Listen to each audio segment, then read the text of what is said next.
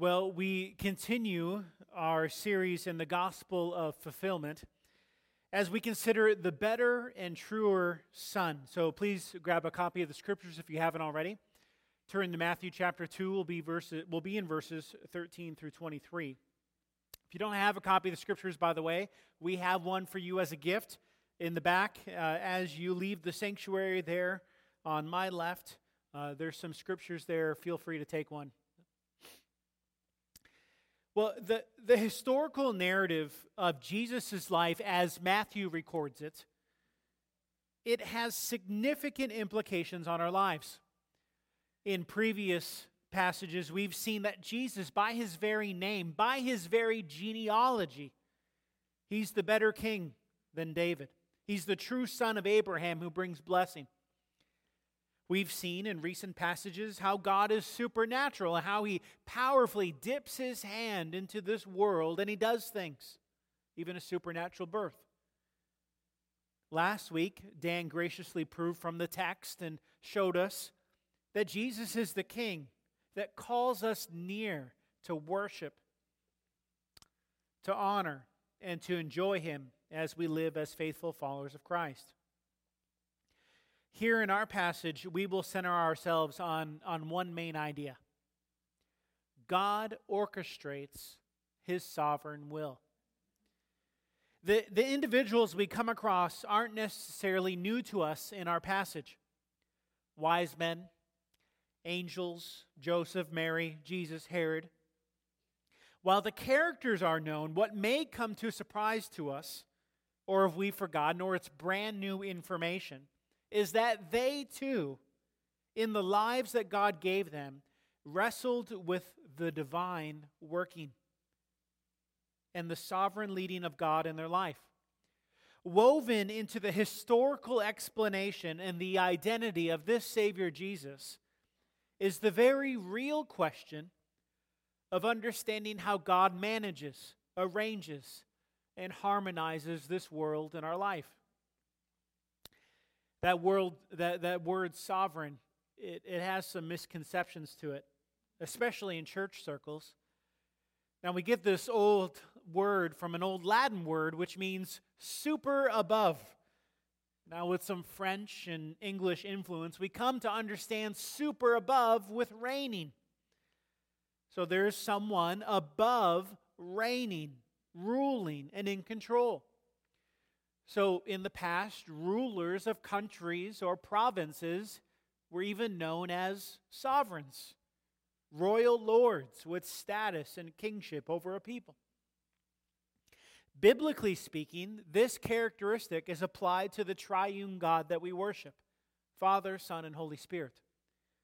Here's how Paul describes Jesus in 1 Timothy 6 He who is the blessed and only sovereign the King of kings and the Lord of lords. Simply put, God is the true sovereign who reigns above and in some way beyond our full understanding. He orchestrates this world and everything in it. Which can be a difficult thing to not just understand, but cherish in the midst of questions. God, why do I hurt? Why would you allow this? Why did it have to turn out this way? If you're in control, why does this seem so bleak and frustrating and messy? Well, those are just some of the questions I ask. Your questions may be different. But we're often fundamentally seeking to understand the same thing. Well, God has a word to aid us in this conversation, and it's wrapped up in the identity of Jesus the truer and better Son. So, would you read with me, please, verses 13 through 23 in chapter 2?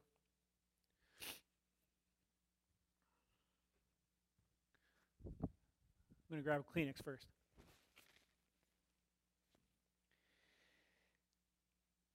Now, when they had departed, behold, an angel of the Lord appeared to Joseph in a dream and said, Rise Take the child and his mother and flee to Egypt, and remain there until I tell you, for Herod is about to search for the child to destroy him.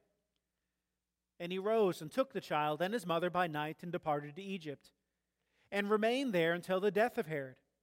This was to fulfill what the Lord had spoken by the prophet Out of Egypt I called my son.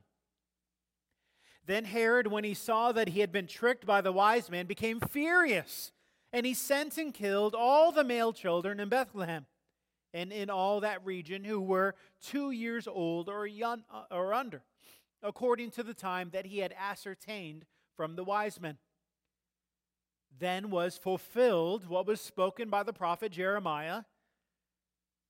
A voice was heard in Ramah, weeping and loud at lamentation. Rachel weeping for her children. She refused to be comforted because they are no more. But when Herod died, behold, an angel of the Lord appeared in a dream to Joseph in Egypt, saying, Rise, take the child and his mother, and go to the land of Israel, for those who sought the child's life are dead. And he rose and took the child and his mother and went to the land of Israel. But when he heard that Archelaus was reigning over Judea in place of his father Herod, he was afraid to go there. And being warned in a dream, he withdrew to the district of Galilee, and he went and lived in a city called Nazareth, so that what was spoken by the prophets might be fulfilled, that he would be called a Nazarene. Well, this is God's word. First, in our passage, in our text, we come to a perceived interruption. Now, I get this directly from verses 13 through 15. And I want us to look at these initial verses through the perspective of Mary and Joseph. And really, as the first initial Jewish readers of Matthew's gospel record. Joseph and Mary have been told that God has supernaturally put a child in Mary. This little baby should be named Jesus because he's the better Yeshua. Yeshua in the Old Testament was Joshua. Joshua, who delivered people and led the nation of Israel to the new area code, to the 218, to the land of Canaan. Jesus is a better Yeshua. He's going to deliver and save his people from their sins. If that isn't confirmation enough, after Jesus was born, like we saw last week, wise men showed up at the door with sacrificial gifts to bring, to honor, as they joyfully worship this new king. It all sounds quite amazing. And it sounds as if things are going according to plan. The wise men leave, and before the gifts can even be put away in the cupboard, verse 13 happens. An angel appears and tells the young couple that they have to get up and leave. what? What happened to Jesus being the deliverer? What happened to the grand plan that God had promised? You see, lost in our quick reading of this verse is the reality of a couple of young people likely struggling with the same questions that you and I do. This son is going to save. Why do I have to run? God, why couldn't we just be a normal family and have things go the way they do for other Jewish homes? God, this feels like an interruption to your promises and our plans. Well, this couple responds in faith and they obey God in verse 14 and 50. It states it pretty clearly. And they stay in Egypt until the death of Herod. I think we could argue this is a miracle of sorts.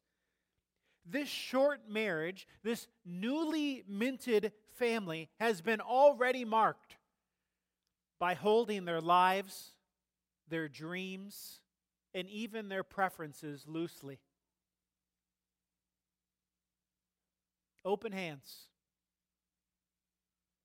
God shows up asking big and scary things, seemingly changing and interrupting the good plans that they had for their future. And enabled by the Spirit of God, they drop it all and they follow Him. The question has to be asked, it's a question I ask anyway. How? How could you do that? How could they be willing to accept this difficult task and change? Now, we've already said the Christian thing They've been enabled by the Spirit of God. That's true. Perhaps they wouldn't have articulated it the same, but their actions, it seems they would agree that they were convinced that God's calling on their life wasn't an interruption.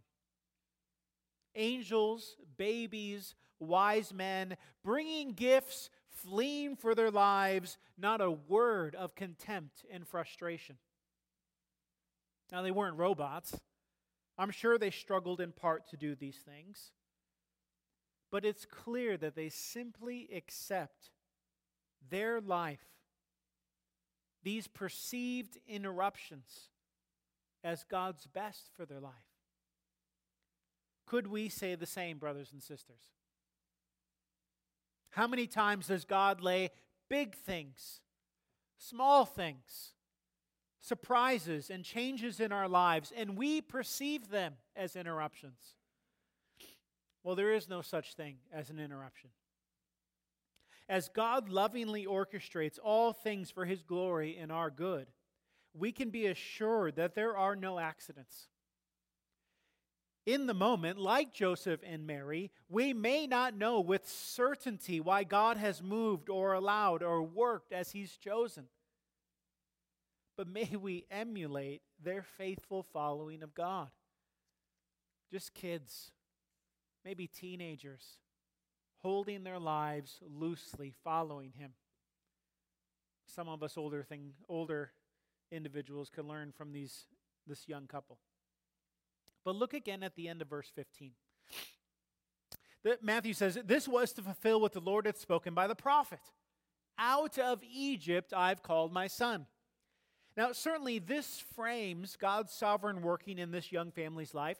God did this, all of this that we're reading, to fulfill the scriptures, Matthew says. It's a direct quotation of Hosea 11.1. 1. Now, let's hone in on that for a moment as it centers squarely on Matthew's intent in sharing this whole story. Now, remember, Matthew has fulfillment on the brain. He constantly points to the name, the character, and the life and ministry of Jesus as a fulfillment. Matthew argues that Jesus and his family, seemingly having their life interrupted, going to Egypt, well, it fits into that fulfillment. Now, if you've read the Old Testament, or you've heard some of those ancient stories of Israel's past, you know that Egypt is kind of a big deal. Abraham had Isaac, Isaac had Jacob, and those are some big names of the past. Uh, Jacob, he became the nation of Israel, and his 12 sons became the 12 tribes of Israel. And because of the sovereign working of God, one of those sons, named Joseph, came to prominence in Egypt under Pharaoh and in fleeing, running away from death and starvation, the family or the nation of Israel fled to Egypt. They fled to Egypt for protection. Sound familiar? So Matthew comes thousands of years later and says that Jesus has done the same exact thing. Jesus, it seems, begins to retrace the steps of Israel's flight to Egypt that happened so many years before. Matthew even dares to say it's a fulfillment of it, which is strange language because Hosea makes no prophecy. What we're beginning to see is the early stages of an argument that Matthew makes throughout the entire gospel narrative. Jesus is the truer and better son. So, going back to Hosea, God's children, the nation of Israel, they proved unfaithful. They, they came out of Egypt, they disobeyed God's commands, and they incurred judgment on themselves for ignoring God's covenant promise with them. Jesus, on the other hand, as we'll see in the weeks to come, he comes out of Egypt even as a child and obeys his father perfectly. He conquers temptation and he fulfills the law of God. Matthew's great aim for us this morning, as he writes this, is that as we read his gospel and we come to the name and the character and the person of Jesus, in everything Jesus says and does, we come away with an awe in honoring in a deep love of following this Savior who takes away the sins of the world. Jesus' childhood was no interruption. It was the fulfillment of God so that Jesus would prove to be faithful where Israel and we have failed. His active, Jesus' active obedience, his perfect sonship, is what made him the perfect, sacrifice on our behalf on the cross. He died as the truer and better Son so that we might become children of God by faith in his life, death, and resurrection. Praise God. Praise God that he was the better Son on our behalf. But I, I want us to notice in the, in the text not just a perceived interruption, but a perceived inconvenience. And this time we take the perspective of Herod. So look directly at verses 16 through 18. Now, we've read it already, but Herod, he's upset. He's been duped. To cover his basis, he makes a calculated order. Just in case there's some kind of margin of error, he kills every male child under the age of two. That ought to take care of any young king coming to rule up and take his throne, he thinks. So Jesus is not simply an inconvenience, but as Dan shared last week, Jesus is a threat to the kingship and the throne of Herod. Now, Herod in history has a bit of a reputation for being a violent man. He even killed his own sons because he thought they might take his power.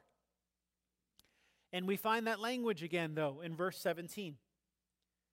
Matthew says this terrible thing took place to fulfill Jeremiah 31:15, a promise of future weeping and darkness uttered by a prophet. Now, if you go back and you read Jeremiah 31, it's a chapter full of agony, but it's a chapter full of hope as well. Rachel wept for the children of Israel who would die in exile back in Jeremiah. But as Jeremiah continues, and you read 31, yes, there is judgment and death, but born out of judgment and death is the new covenant promises where restoration and life and peace would come one day.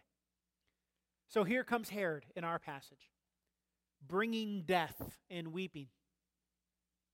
Here's how one commentator explained the just kind of the context in the scene. Bethlehem and its surrounding areas had a modest population. So it was likely around 20 plus boys who were slain in Matthew 2. It was a great tragedy for those families in that town. So Matthew reminds the reader that great tragedy has taken place, but it's the predicted agony that Jeremiah had told us about. Death and weeping would come, but born out of that is hope hope for God to powerfully be with us, to fulfill new covenant promises made of old.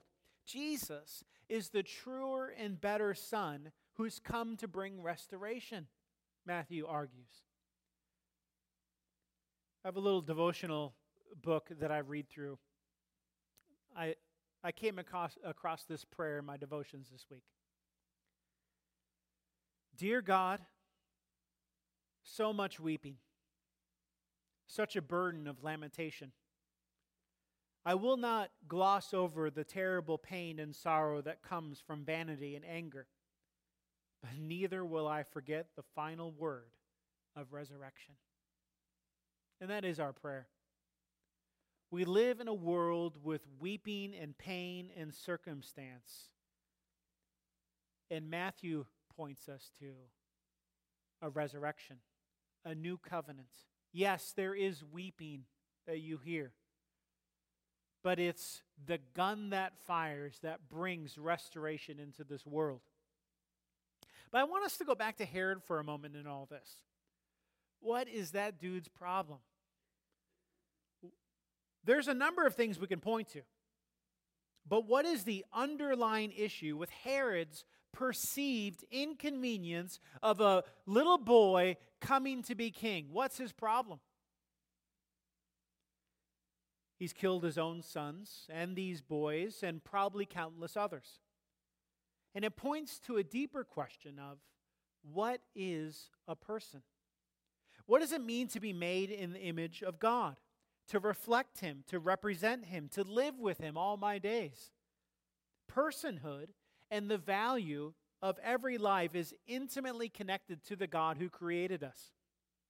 So I, have committed every year, as churches recognize Sanctity of Life Sunday, which it is today, to preach on this topic. Now, I didn't plan this, but providentially, the Lord has us here in a passage that talks about the lack of value that Herod placed on the image of God in these young children.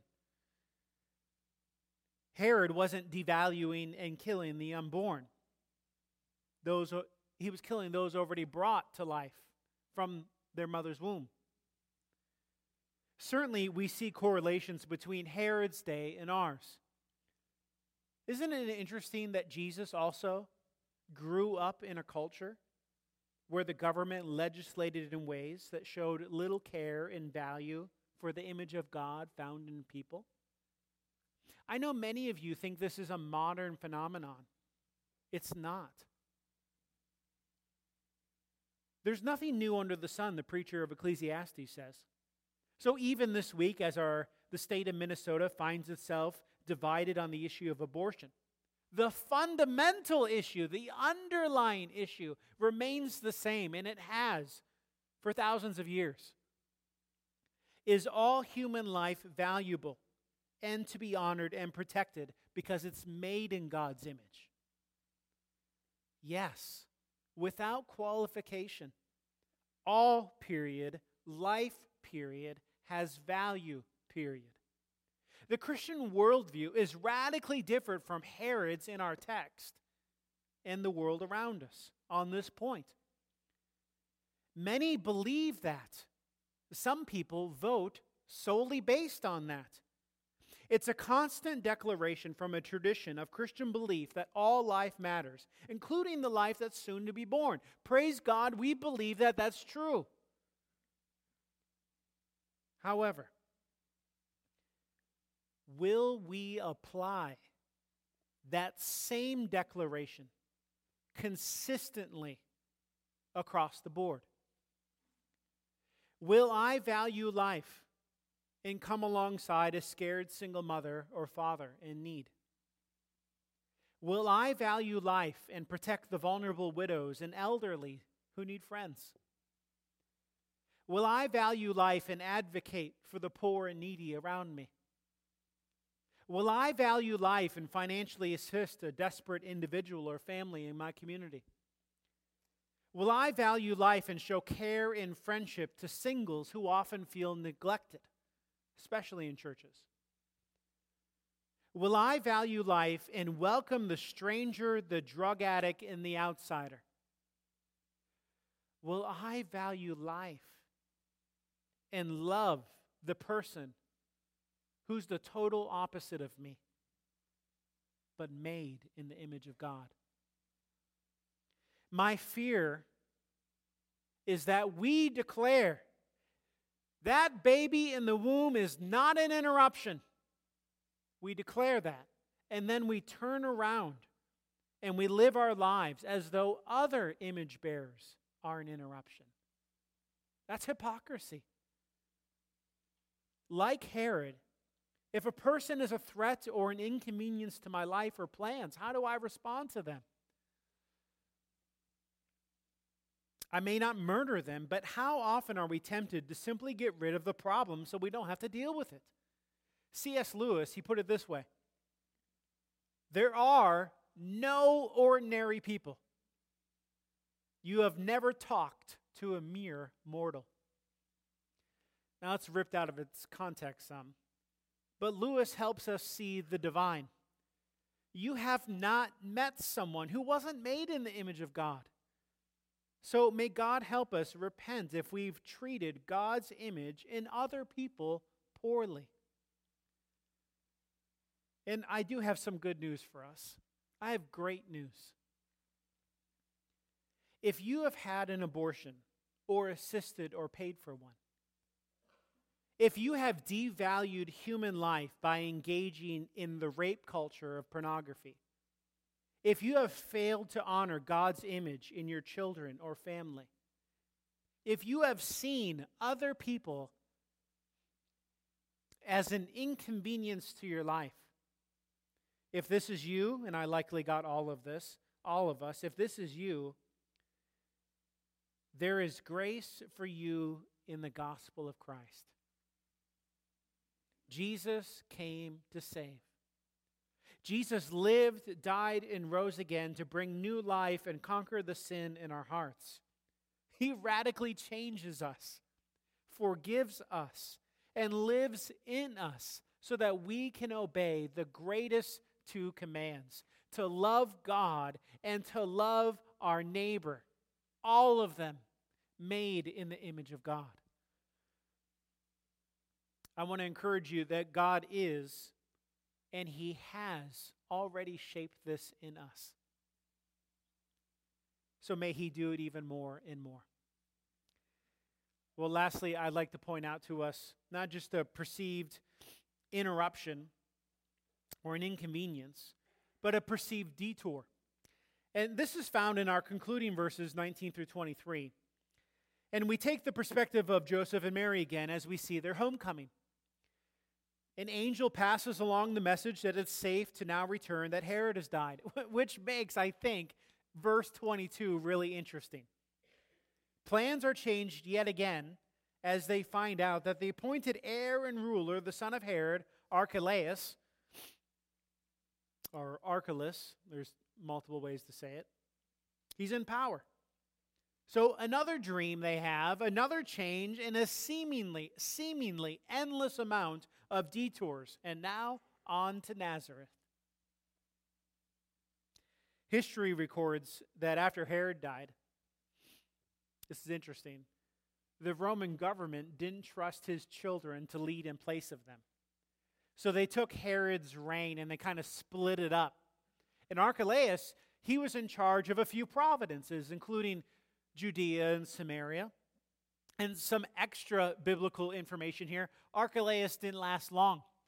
Even for Rome, he was considered too cruel and incompetent, and he lasted in the position just a few years. But it's verse 23 I want us to sit on for a moment. Look at it, it says, And he went and lived in a city called Nazareth so that what was spoken by the prophets might be fulfilled, that he would be called a Nazarene. Okay, again, Matthew. He has fulfillment on the brain. This is the third time in our passage that he's used this kind of language. Matthew argues that Jesus and his family residing in Nazareth is the fulfillment of the prophets of old. But here's something really interesting little nugget for you. You will not find a verse in the Old Testament that mentions Nazareth. Not one.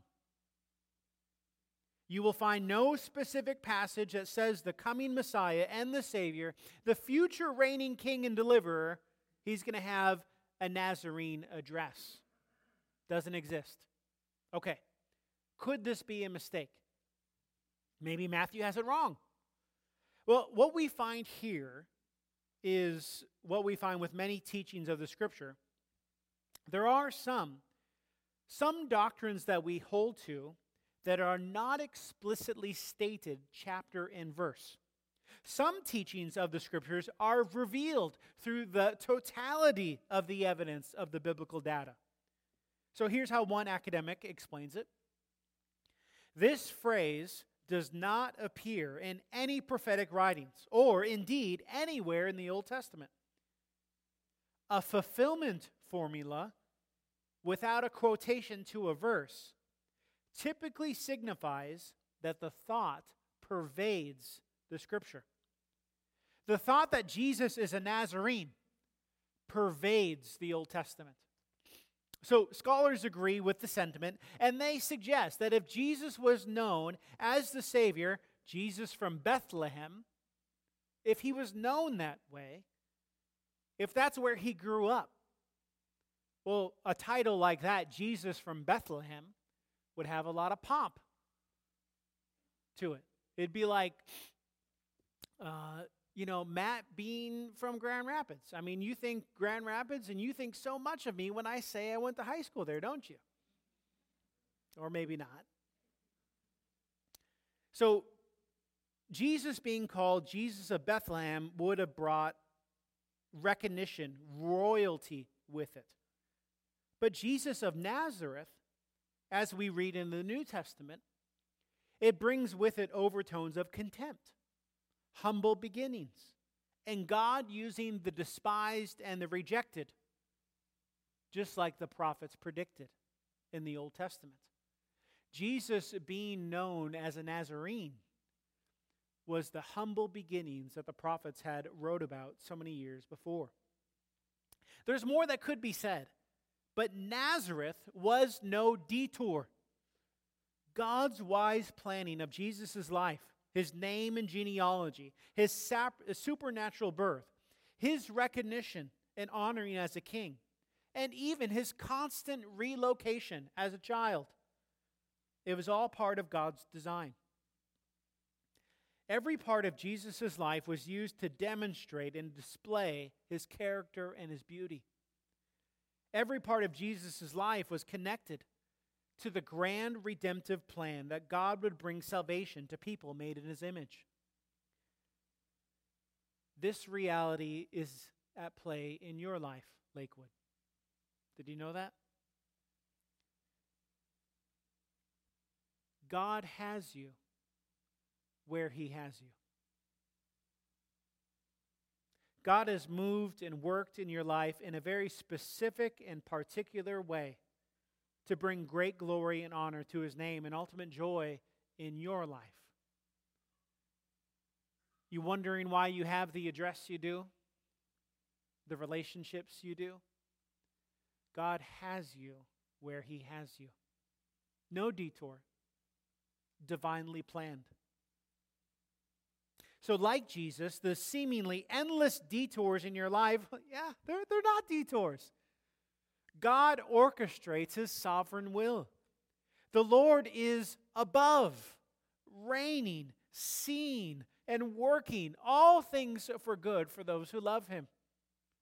So, whether it be an address change, a fractured relationship, physical and financial difficulty, a transition with work, kids, difficulty with school and sports, or even the way you look. God is orchestrating his good and sovereign plan. You are connected to the grand story of human history. God is using you in your life, even this week, to reproduce faithful followers of Christ. No interruptions, no inconveniences, no detours. He's using us for His glory and our joy. Would you pray that He would help us do that this week? Father, that is a big prayer request, but you're a big God. Just as you moved and worked in Jesus' life, help us to trust that you're doing the same in ours. And even though it's not communicated, I wouldn't doubt that Mary and Joseph had nights